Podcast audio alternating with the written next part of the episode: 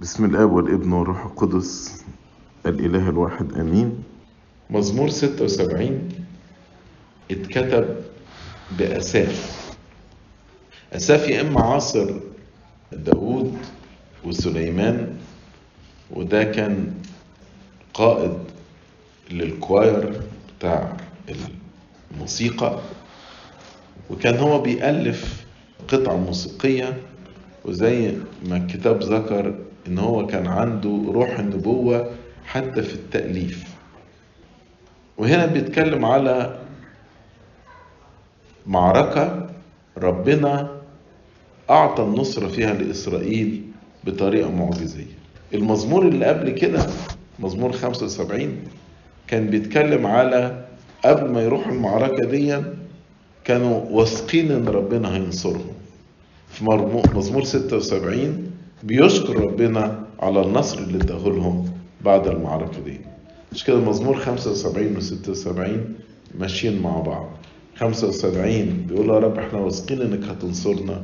76 بيقول يا رب بنشكرك على النصرة دي. فبيقول الله معروف في يهوذا اسمه عظيم في إسرائيل. ربنا معروف في كل العالم. زي ما بيقول المزمور السماوات تحدث بمجد الله والفلك يخبر بعمل يديه لكن يعني إيه معروف في يهوذا؟ يعني ربنا أعلن نفسه في يهوذا وإسرائيل بطريقة خاصة. أعطاهم الناموس أعطاهم الشريعة أرسل إليهم الأنبياء. حتى في تجسده تجسد وسط إسرائيل. خيمة الاجتماع الهيكل. الوعود العهد عملوا معاهم عشان كده قال الله معروف في يهوذا اسمه عظيم في إسرائيل لأن ربنا تمجد مع إسرائيل في كل الحروب كان واقف معاهم. أعطاهم نصرة على كل أعدائهم. كل اللي كان بيقاوم ربنا أو بيقاوم ولاد ربنا ربنا وقف مع ولاده شعب بني إسرائيل وأعطاهم نصرة. عشان كده اسم ربنا عظيم في إسرائيل. مش بس ربنا معروف في يهوذا واسمه عظيم في إسرائيل إنما يقول في آية 2 كانت في سليم مظلته ومسكنه في صهيون. سليم ده الاسم القديم بتاع أورشليم. وسليم معناها سلام مدينة السلام. ربنا لما حب يعمل مكان يجتمع فيه مع شعبه في العهد القديم اختار فين؟ اختار أورشليم. يعني لما داود جاب تابوت العهد حطه في صهيون اللي هي أورشليم اللي هي مدينة سليم. فالخيمة الاجتماع مظلته كانت في سليم وأكن ربنا سكن في صهيون وسط شعبه.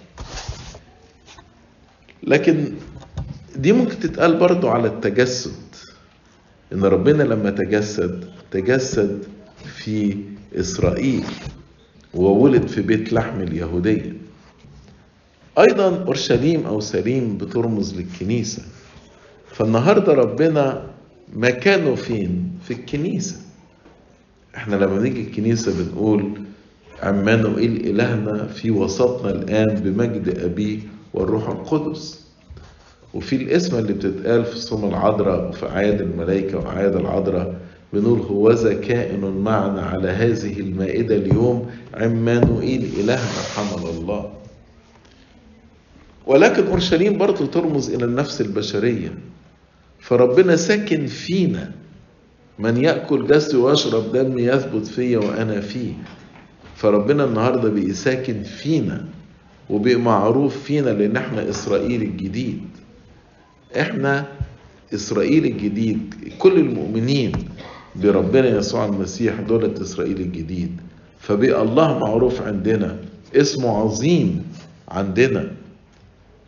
مظلته وسكناه في قلوبنا. إحنا هيكل الله أنتم هيكل الله وروح الله يسكن فيه. بعدين في آية ثلاثة يقول إيه؟ هناك في أورشليم سحق القصي البارقة. القصي البارقة اللي هي زي الأسهم بتاعت الحرب المجن والسيف والقتال. فهنا بيرمز إلى النصر اللي ربنا اداها لشعب بني إسرائيل. سحق القصي البارقة قصي الأعداء. يعني الأعداء اللي جم يحاربوا بأسلحة قوية ربنا سحقها المجن والسيف والقتال. ولكن بالمفهوم الروحي إن ربنا سحق الشيطان تحت اقدامنا كل الأسلحة اللي بيستخدمها الشيطان ضد ضدنا بعلامة الصليب تنسحق هذه الأسلحة ولا يكون للشيطان قوة علينا. بعد كده تلاقي في كلمة اسمها سلاح سلاح ده معناه الواحد وقفة للتأمل. فهنا بعد الآية ثلاثة الواحد بيقف عشان يتأمل قد إيه ربنا إدى نصرة في حياتي الروحية. قد إيه سحق الشيطان. ما خلصت الشيطان سلطان عليا حررني من سلطان الشيطان.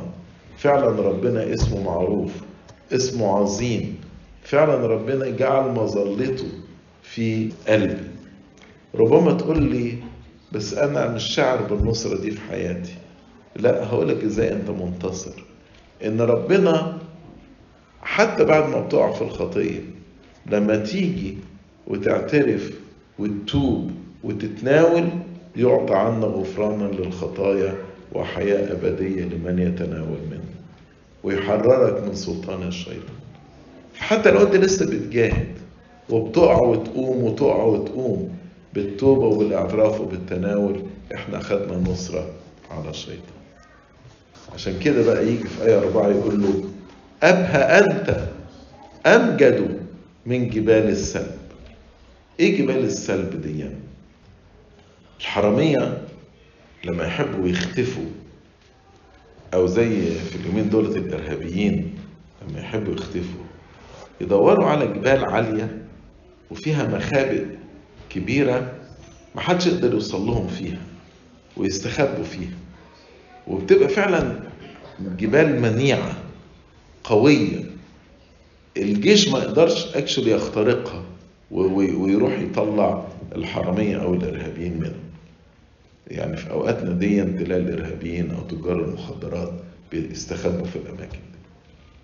فيجي أوساف اللي هو كاتب المزمور يقول له الجبال اللي بيستخبوا فيها الناس اللي هي بتسلب تسلب يعني تسرق أو تنهب.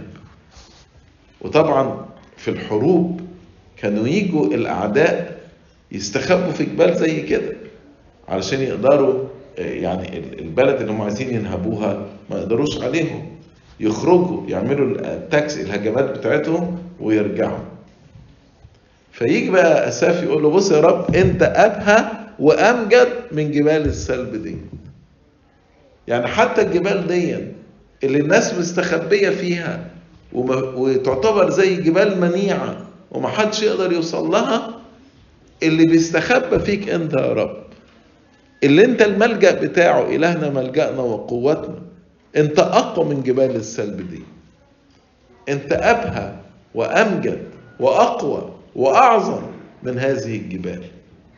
والناس اللي بيستخبوا هناك آه الجيوش ما تقدرش تجيبهم لكن أنت تقدر تجيبهم. أنت تقدر تخليهم يهربوا. أيام سنحريب في ليلة واحدة ربنا بعت ملاك موت 185 ألف. دي قوة ربنا. أبهى أنت أمجد من جبال السلم وبيدي بقى مثال في آية خمسة. بيقول سلب أشداء القلب. الناس اللي هم الأعداء الأقوياء زي مثلا سنحريب اللي بحكي لكم عليه ده وجيشه. دولت أشداء القلب. صاروا غنيمة وبنو إسرائيل نهبوهم. بدل ما هم جايين عشان ينهبوا بني إسرائيل صاروا هم غنيمة. سلب أشداء القلب. بأكنهم نايمين.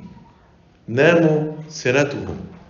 كل رجال البأس لم يجدوا أيديهم. أكأنهم نايمين. أكنهم مشلولين. يعني إيه لم يجدوا أيديهم؟ يعني أكن إيديهم اتشلت. مش قادر يمسك السلاح بتاعه عشان يحارب. بالمفهوم الروحي صلب أشداء القلب. مين أشداء القلب؟ الشيطان.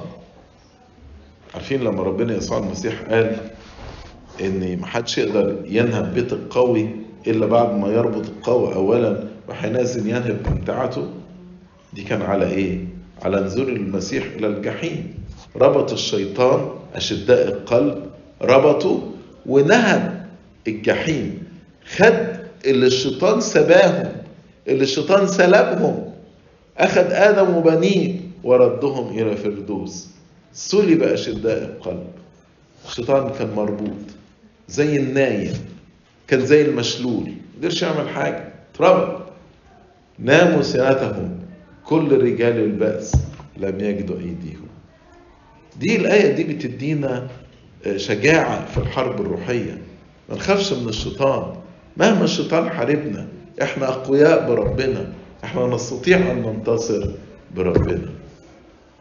يقول لك في آية ستة من انتهارك يا إله يعقوب يسبخ فارس وخيل يعني كلمة واحدة من ربنا يخلي الفرسان دول اللي هو أقوى ناس في الحرب في ذاك الوقت. كلمة يسبخ يعني يبقوا زي نايمين يبقوا ضعفاء جدا زي ما يكونوا دخلوا في يغطوا في نوم عميق. من كلمة واحدة من ربنا. كلمة واحدة من ربنا. فإحنا إلهنا قوي. من في الآلهة مثلك يا رب؟ أوعى تخاف من الشيطان. أوعى تخاف من الحروب. ده ربنا انتهر الشيطان خرج لاجئون من الإنسان اللي هو كان عليه لاجئون ده. وبكلمة واحدة كل الأعداد الكبيرة دي انتهرها ودخلت الخنازير واترمت في البحر. من انتهارك يا إله يعقوب يسبخ فارس وخيل. الفرسان دي كأنهم لا شيء. وغسطينس يقول من هو الفارس هنا؟ يقول هو الإنسان المتكبر لما ربنا ينتهره كل الكبرياء والغرور ده كأنه لا شيء. فعلا يقول له أنت مهوب أنت فمن يقف قدامك حال غضبك. مين مين يقدر يحتمل غضب ربنا؟ مين يقدر يقف قصاد ربنا في حال غضب؟ علشان كده رأس الحكمة مخافة الرب. إحنا للأسف مخافة ربنا اختفت من الجيل ده اختفت من العالم كله. ناس عايشة في الخطية تتباهى بالخطية.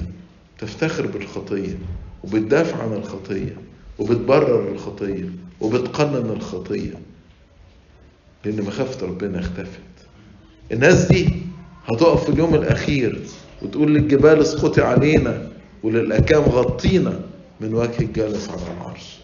الناس دي اللي هي قومة ربنا اللي هي افتخرت وتباهت بالخطية هتقف في اليوم الأخير في منتهى الرعب والخوف أمام غضب الله. أنت مهوب أنت فمن يقف قدامك حال غضبك. لو أنا ما تبتش عشان بحب ربنا على الأقل أتوب لأني بخاف الله. وزي ما الكتاب يقول رأس الحكمة مخافة الله مين يقف في اليوم الأخير؟ مين يجرؤ أن يقف في اليوم الأخير؟ يستد كل فم أمامه. فلما مخافة ربنا تدخل قلبنا هنمشي في استقامة هنمشي في خوف.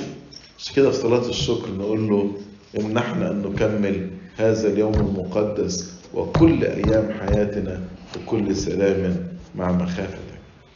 مخافة ربنا في آيات آية في سفر الأعمال يقول لك وكانت كل الكنائس تسير في خوف الله وكانت تنمو وتتزايد.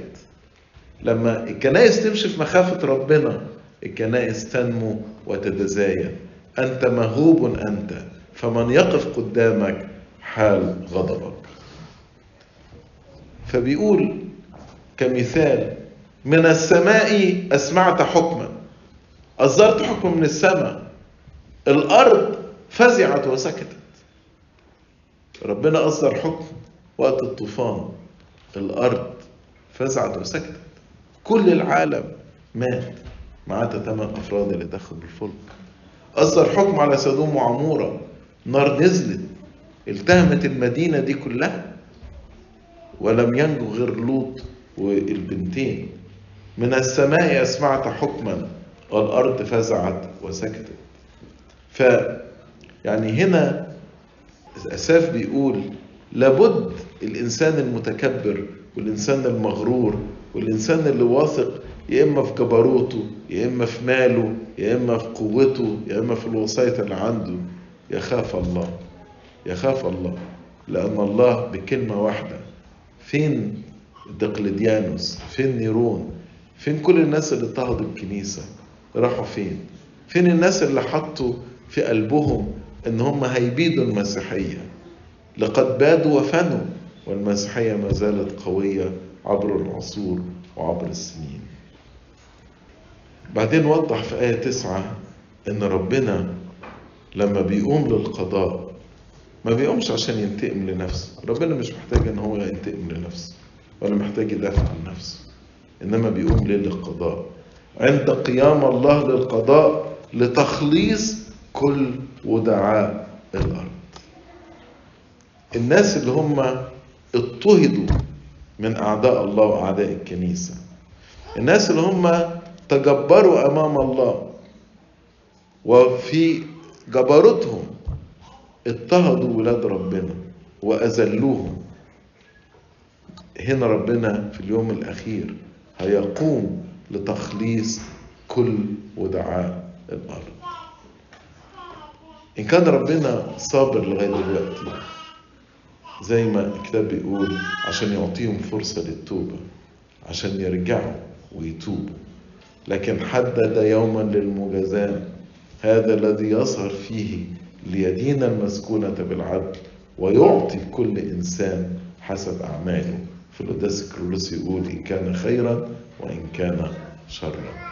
فقيام الله للقضاء لتخليص كل ودعاء الأرض وبعدين السلاة تتكرر تاني لأن فعلا هنا محتاجة وقفة للتأمل.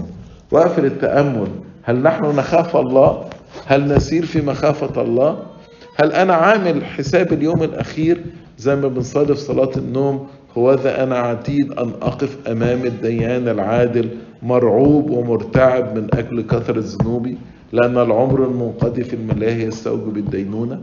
هل أنا عامل حساب اليوم ده ولا لأ؟ فهنا وقفة للتأمل. وقفة لمراجعة النفس وقفة أيضا للتأمل في مراحم الله وعدل الله أنه يقوم للقضاء لتخليص كل ودعاء الأرض. بعدين آية عشر دي آية عجيبة قوي. يقول لأن غضب الإنسان يحمدك بقية الغضب تتمنطق به يعني إيه غضب الإنسان يحمدك؟ ده إحنا بنقول غضب الإنسان لا يصنع بر الله. فازاي غضب الإنسان الذي لا يصنع بر الله يحمد ربنا هنا بيبين تدبير الله إن حتى غضب الإنسان ضد ربنا بيتحول في النهاية إلى مجد الله. زي ما كنا بنتكلم مثلا دقلديانوس حب يبيد الكنيسة حب يبيد المسيحية. فين دقلديانوس انتهى. المسيحية ما زالت موجودة. يبقى هنا هذا الغضب بتاع دقلديانوس اتحول في الآخر لمجد الله. في سفر أستير واحد اسمه هامان كان عايز يخلص من أمة اليهود ويخلص من مردخاي وأعد صليب كبير عشان يصلب عليه مردخاي. هذا الغضب اللي كان ضد أمة اليهود انتهى بإيه؟ إن هامان اتصلب على نفس الصليب ده. وربنا أيقظ أمة اليهود وأرضس مردخاي. وبالطريقة دي نبقى غضب الإنسان غضب مردخاي اتحول في النهاية إلى مجد ربنا. غضب الإنسان يحمدك. الكتبوا الفريسيين غضبوا وهاجوا ضد المسيح وقالوا اصلبوا اصلبوا دموا علينا وعلى أولادنا. راحوا فين؟ ربنا حول الصليب ده إلى خلاص للبشرية كله. وبقيامته ففعلا هنا ربنا يحول حتى غضب الإنسان ضده إلى مجد. طب وبقية الغضب تتمنطق بها؟ يعني إيه يتمنطق يعني بيلبسها كده زي الحزام. يعني إيه معناها؟ الإنسان لما بي بي في الحزام ده كان بيحط السيف بتاعه زمان يعني السيف يتحط هنا في الحزام. فمعناه إن بقية غضب الإنسان اللي هو ما بيتحولش لمجد ربنا. ربنا بيحطه كسيف بيحارب بيه الأشرار ويحارب بيه الشيطان ويهزمهم بيه. يعني عايز يقول إنه حتى بقية الغضب اللي هو لن يمجد الله ربنا بيتحكم في هذا الغضب وبيمنعه وبيوقفه. فالغضب اللي بيمجد ربنا ربنا هيسمح بيه. والغضب اللي هو مش هيمجد ربنا ربنا بيوقفه. يعني ببساطة كده ربنا ان كنترول ربنا هو ضابط الكل. هو المتحكم في الكل. أو يقول لك تتمنطق بها للزينة. فلما الغضب ده يتحول لمجد ربنا فأكنه بيتزين بهذا الغضب. فأساف كان شايف الناس اللي جايين في المعركة دولت مليانين غضب ضد ربنا وضد شعب ربنا. إزاي الغضب ده تحول في الآخر إلى مجد ربنا؟ غضب الإنسان يحمدك وبقية الغضب تتمنطق بها. يعني أنت يا رب لك السلطان. أكيد بني إسرائيل قبل المعركة دي عملوا نذور لربنا عملوا ندر لربنا. فهنا في آية 11 يقول لهم انظروا واوفوا للرب إلهكم يا جميع الذين حوله. مش بس تعملوا ندور ليقدموا هدية للمهوب لله المرهوب والمخوف. إن كان ربنا وفى بوعده وأعطاكم النصرة أوفوا بعضكم وتمموا نذوركم والأباء قالوا إن كلنا في ندر كلنا عملناه يوم ما اتعمدنا. يوم ما جحدنا الشيطان واعترفنا للمسيح ورفعنا ايدينا وقلنا اعترف لك أيها المسيح له الندر ده معناه إن أنا قلت يا رب أنت إلهي أنت ملكي أنت مخلصي. أنا هديك كل حياتي هديك كل فكري هديك كل قوتي. فأنا نظرت حياتي ليك يا رب. طالما نظرت ناوي دلوقتي وقت الوفاء. أوفي للرب يا جميع الذين حوله. ومش بس الندور إنما أعطوا هدية ليقدموا هدية للمهوب. أما في ندور خاصة زي واحد مثلا ينظر حياة البتوليه واحد ينظر إن هو مش مجرد يدي العشور بتاعته يدي أكتر من العشور 50% مثلا. واحد ينظر أصوام زيادة عن الأصوام القانونية بتاعت الكنيسة. واحد ينظر إن هو طول حياته بيته دايما مفتوح لإضافة الغرباء.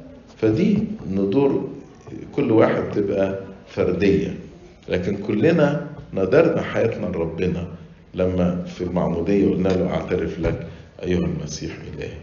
وليقدموا هدية دي اللي هو ما زاد عن الندور ما زاد عن اللي انت المفروض بتقدمه لربنا. لأنه مهوب لأنه مخوف جدا. يقطف روح الرؤساء هو مهوب لملوك الأرض. يعني يقطف روح الرؤساء. الرؤساء اللي عندهم كبرياء وعندهم غرور وعندهم تعالي على ربنا ربنا يقطف أرواحهم. يقطف أرواحهم. زي مرة هيرودس لبس البدلة الملوكية وقعد كده وجم الناس قاعدين قصاده فقالوا هذا إله لا إنسان. يقول لك لم يعطي المجد لله فضربه الدود ومات. تقرأ في سفر الأعمال. يقطف روح الرؤساء. هي في لحظة اتقطفت روحه. يقطف روح الرؤساء. هو مهوب لملوك الأرض. مش بس الناس الغلابة اللي بتخاف ربنا لا ده هو مهوب لملوك الأرض. حتى الملوك بتوع الأرض اللي هم شعرين بقوة شعرين بالجبروت يجوا أفضل ربنا يبقوا لا شيء تخرج روحهم فيعودون إلى ترابهم في ذلك اليوم تهلك كافة أفكار كده ينتهي مزمور 76 من مزامير داود إلهنا المجد الدائم إلى الأبد. آمين.